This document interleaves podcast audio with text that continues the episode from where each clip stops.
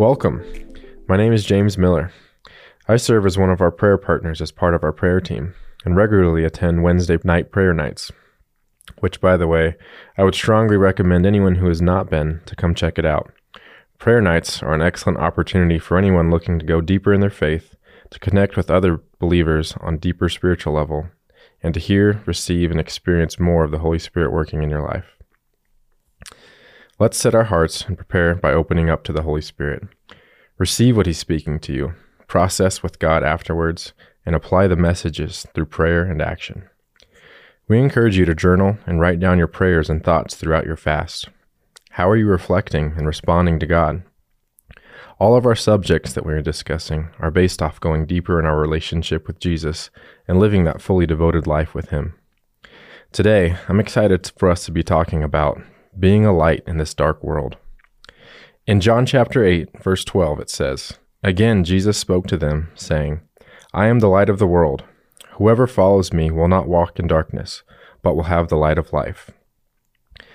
As followers of Christ, that is, those of us who have not only chosen to say yes to Jesus, but have invited him to come into our hearts and lead us as Lord of our lives, we get to live in the hope that the same Jesus who is the light of the world, is alive and active inside of us, so that we do not have to walk in the darkness of this world and the culture we find ourselves in. Along with that hope, though, comes a calling to be a contrast to the rest of the world, to live our lives and do things differently than everyone else. Because we have Jesus, Matthew 5:14 through 16 says, "You are the light of the world.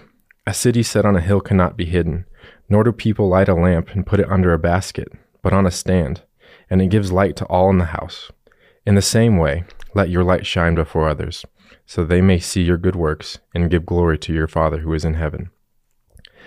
This is the calling and design for our lives, that as we look around at all the chaos, confusion, and hurt happening in the world, which almost seems to quite literally be clouding and darkening people's hearts, minds, and thinking, that through us, as followers of Christ, His love, grace, kindness, and mercy would shine through like a powerful light being turned on in the dead of night that easily cuts through and pushes back the darkness everywhere we go. We can easily see the impact and the ground the enemy has taken in our culture today. Just turn on the news for five minutes and you can almost tangibly feel darkness radiating from your TV screen. So it seems much more crucial now than ever before that we understand our calling and take hold of these truths for ourselves. That we come into alignment with God's design for our lives and we live and walk with authority and confidence in the fullness of who God created you to be. So then, how do we do this, and what does it look like? We do this just like we are doing now on this 21 days of prayer and fasting. It is taking the time to be intentional and staying engaged in the constant process of growing in our understanding of who God is and what His will is for our lives. Romans 12, verse 2 says, Do not be conformed to this world, but be transformed by the renewal of your mind that by testing you may discern what the will of God is, what is good, acceptable, and perfect. It is in this constant process of renewing our minds where transformation happens. When we daily fix our minds on the things of God, it changes us.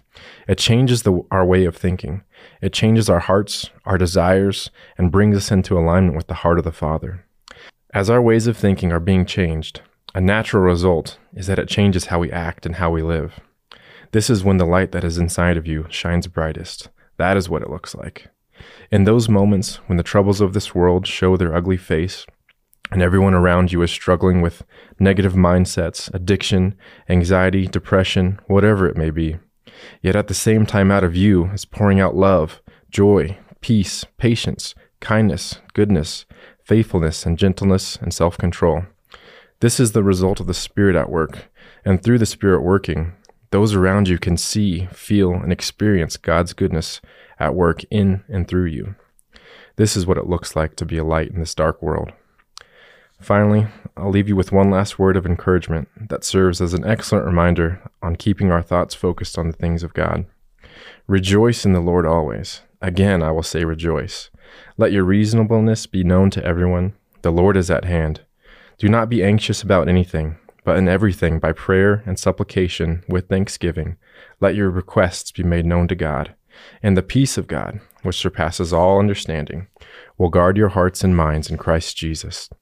Finally, brothers, whatever is true, whatever is honorable, whatever is just, whatever is pure, whatever is lovely, whatever is commendable, if there is any excellence, if there is anything worthy of praise, think about these things.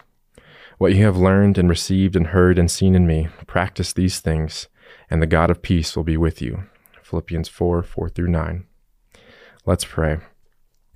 Father God, we thank you and praise you for your goodness. We thank you for time to come together and reflect on who you are and recognize all the ways that you're moving and working in our lives.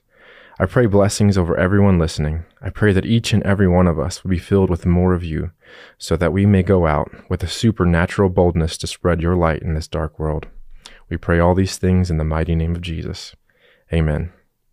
Thank you for being a part of this house and investing your lives and faith with us. We love you.